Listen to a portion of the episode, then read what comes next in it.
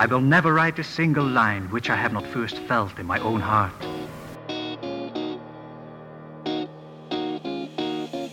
He'll teach you everything. Truer words were never spoken. All right.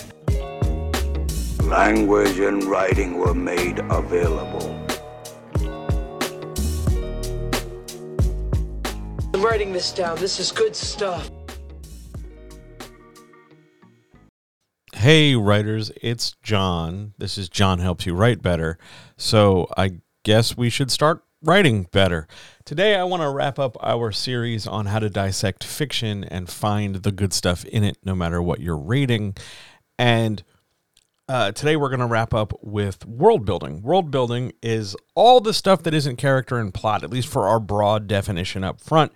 That idea of where the story is taking place, the idea of how the story is operating within the constraints of everything that's being described and developed. And it's all the the setting detail and it's all the kind of organizational scene development detail. It's the stuff that isn't people. All things like that we're lumping together as world building because well we're going to take apart all of these pieces or at least most of these pieces in some way shape or form. And much like we did before with characters and plot, we're going to end up making a list. So go find something you're reading, go grab a piece of paper. Let's do this. Armed with that list, we want to sit down and write out what we think, first and foremost, the rules of the world are. Now, maybe those rules are something simple and codified, like it's Earth and it, there's physics, and you know uh, we follow the because the story takes place in America, so it follows the U.S. legal system, or it's um, I don't know uh, medieval Europe, so it's monarchistic or something. The point is, the idea is that there are rules your the world of this story operates by. There are rules that allow the story to function. And some of those rules sometimes will get tested like raptors testing the fence or the idea that you know big companies always squash the little guy but if this is a story where the little guy gets one over then maybe that rule gets tested. But for the most part the majority of the rules in your story aren't going to get tested because not all rules can get tested all the time in every story. The story would be exhausting that way. Everything would be exhausting. It would just be a constant mishmash of being hyper busy but accomplishing very little because you'd be scattering reader focus as every single rule gets questioned. What about this? And what about that? And what about this? And what about that? And that's just not how story has to operate. There have to be rules consistently unchallenged. And there have to be rules that allow the story to sort of operate between. There can be some rules that are tested, and you get to pick and choose what those are as a writer. But by and large, there's going to be a whole set of rules. And that's everything from physics to gravity to oxygen to people wear clothing to language to whatever that you're not really going to think about and don't really have to think about. Like, no one stops and thinks about how grammar for hobbits work. They just sort of speak and, and we all go on about our day. The, there's a thousand million rules that go unspoken and only a few rules that go challenged or even brought up. Uh, one of the first things we're going to do is find those rules that give us a sense of what the story is from what the story isn't. So, if we're writing a legal thriller, let's say, we are probably going to get into some amount of rules that describe how legal proceedings work. We don't need to become, you know, lawyers ourselves. We don't need to be hyper accurate in exactly the number of steps it is from, you know, the table to the well or the uh, exact wood composition of the people in the, you know, the chairs in the jury box for people but what we do need to be aware of, what we do need to be sensitive of, is that some amount of research, some amount of understanding, some amount of prep has gone into crafting the world rules that we are going to bring up. We're not going to sit and figure out Hobbit grammar, but we are going to figure out the nature of armor and weaponry when it comes to our medieval sword fight. We're not going to get bogged down in the nitrogen composition of the air inside the courtroom, but we are going to take a hot minute and really look up the nature of objection and the nature of discovery and how cross examination works. Not so that we can write a technically hyper, mega, super academic level accurate understanding of a particular kind of scene.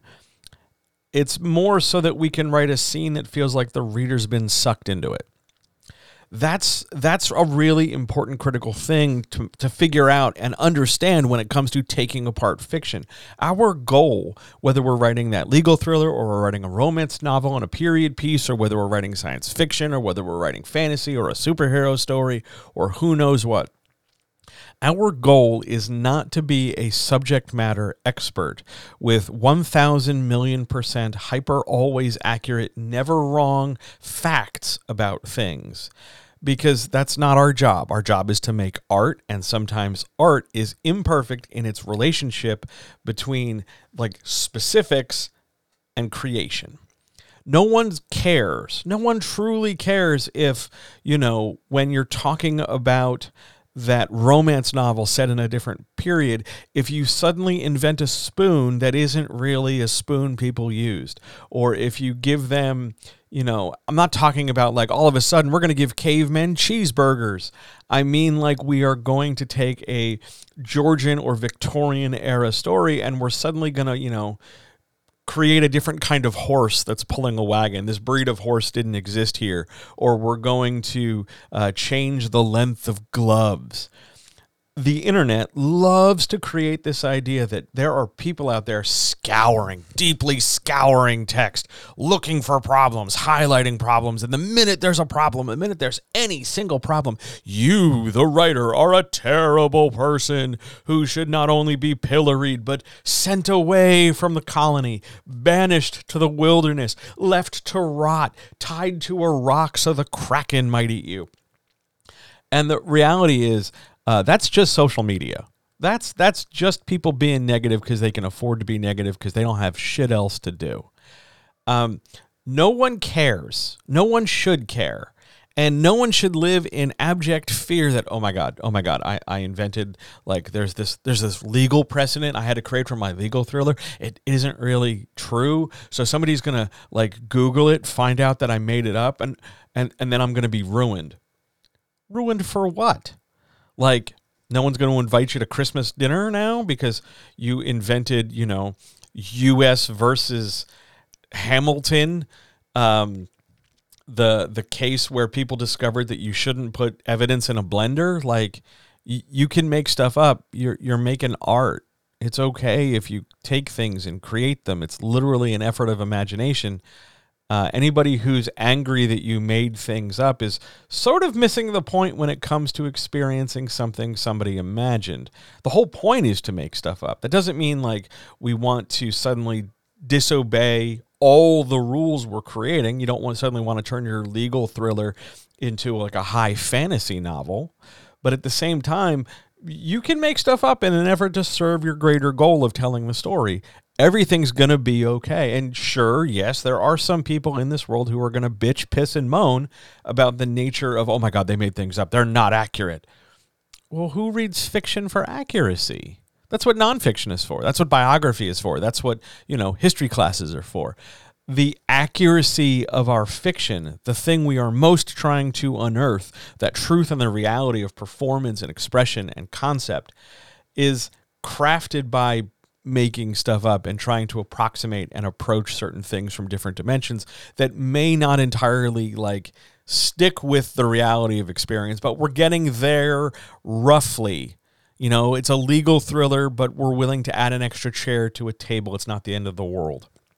It's a romance novel, and we've changed the nature of the weather because we want to have more sunsets or something making stuff up shouldn't be a problem. And it's the strength of your rules that go unchallenged versus the rules and elements you do challenge that give you that permission, that give you that opportunity to create a level of things and make some stuff up so that the the unreality of your creation and the stuff that everybody would point out is, oh my God, that's not right. That's not how that works. You're buying yourself some of that wiggle room. So, step number one dissect the rules in order of the world as you find them. And a lot of them are going to get taken for granted because writers generally don't stop and say, It's Earth. They just sort of start talking about how two people were falling in love one summer before college. And that's fine. It's not the end of the world. But understand that a lot of the rules you're just going to assume and not even think twice but write them down. Get in the habit of dissecting them and finding them because the more rules you can find, the greater opportunity you can have when you're crafting your own story to poke at them, to challenge them, to fiddle with them in some way. Once we start framing out the rules, the next thing you want to do is start looking at scenes.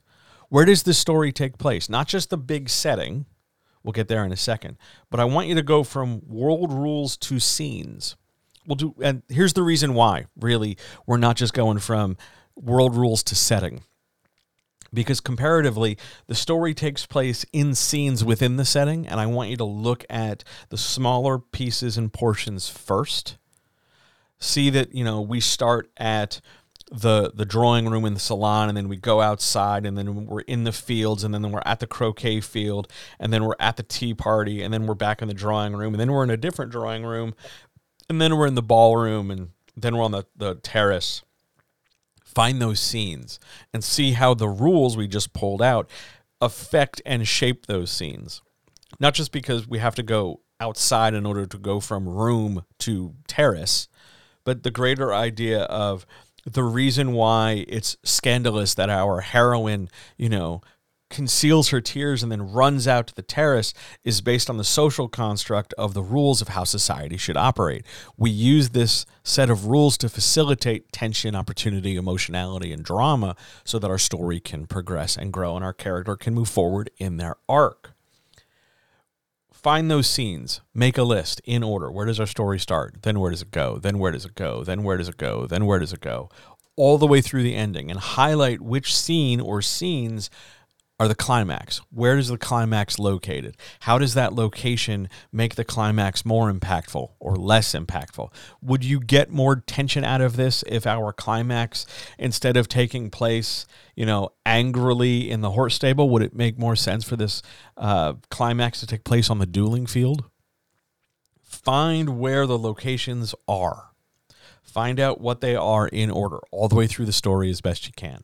Then what I want you to do is look at the setting, look at stacking together and organizing all these things. If our setting can be broken down into categories and under and structures beyond just the general label of oh it's Georgian or Edwardian or Victorian it's a period piece but be able to break it down in terms of this story takes place entirely on some wealthy baron's estate or everything in the story takes place in Mr. Boddy's mansion or everything takes place in the small town in Alabama or it's all in a vineyard in Northern California or anything like that.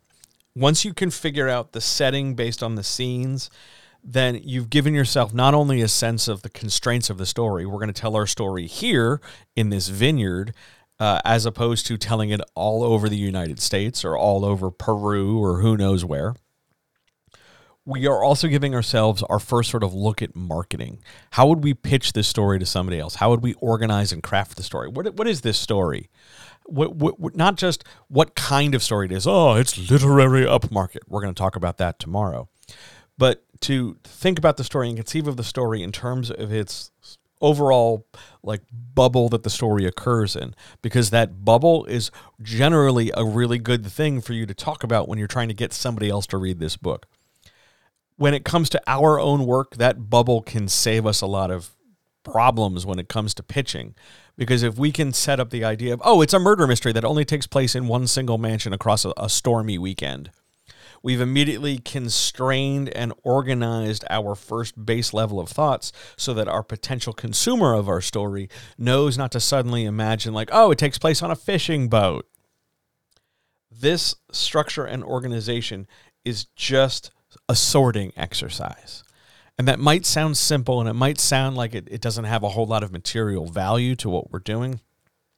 But when you partner this with character development and, and plot structure and everything, you'll be able to see the skeleton of a story no matter what it is. Who are the main characters? Why are the main characters in the situation they're in setting wise? Why are they doing what they're doing because of the plot? Why are they doing what they're doing because of the world rules? If we're telling a medical drama, you better have some doctors. And in order for there to be doctors, they have to be medically knowledgeable to a degree where they can at least be effective doctors unless the story changes otherwise all of these things work in concert and they all draw on one another. And the whole point of this three part series is to show you not just their the way the cells are interlinked, but the way that we can use each piece to connect to other pieces. The way we can take a story apart, no matter what it is good, bad, otherwise long, short, dramatic, funny, whatever. The way we can put this all together so that we can get a general sense of this is the guts of a story. Now I know from what I read, I can take some of these rules, take some of these ideas, take some of this presentation, and port it over to my own work. That's ultimately the goal. The reason we take things apart is to see how things can be constructed so we know what to do and so we know what not to do. I hope you've enjoyed this three-part series. I I hope you I hope you got something from it somewhere. And if you've got questions about it at any time, just find me online. I'm on Twitter at awesome John, awesome underscore John. Uh, I'm at John Helps You Write Better on mastodon.social. Uh, or you can jump over to the website, uh, johnhelpsyouwritebetter.com, and, you know, we can talk there for sure. Thank you so much for checking this out. Um, it really means the world to me. I will see you tomorrow for kind of a ranty discussion to wrap up our week. Until then, I'll see you soon.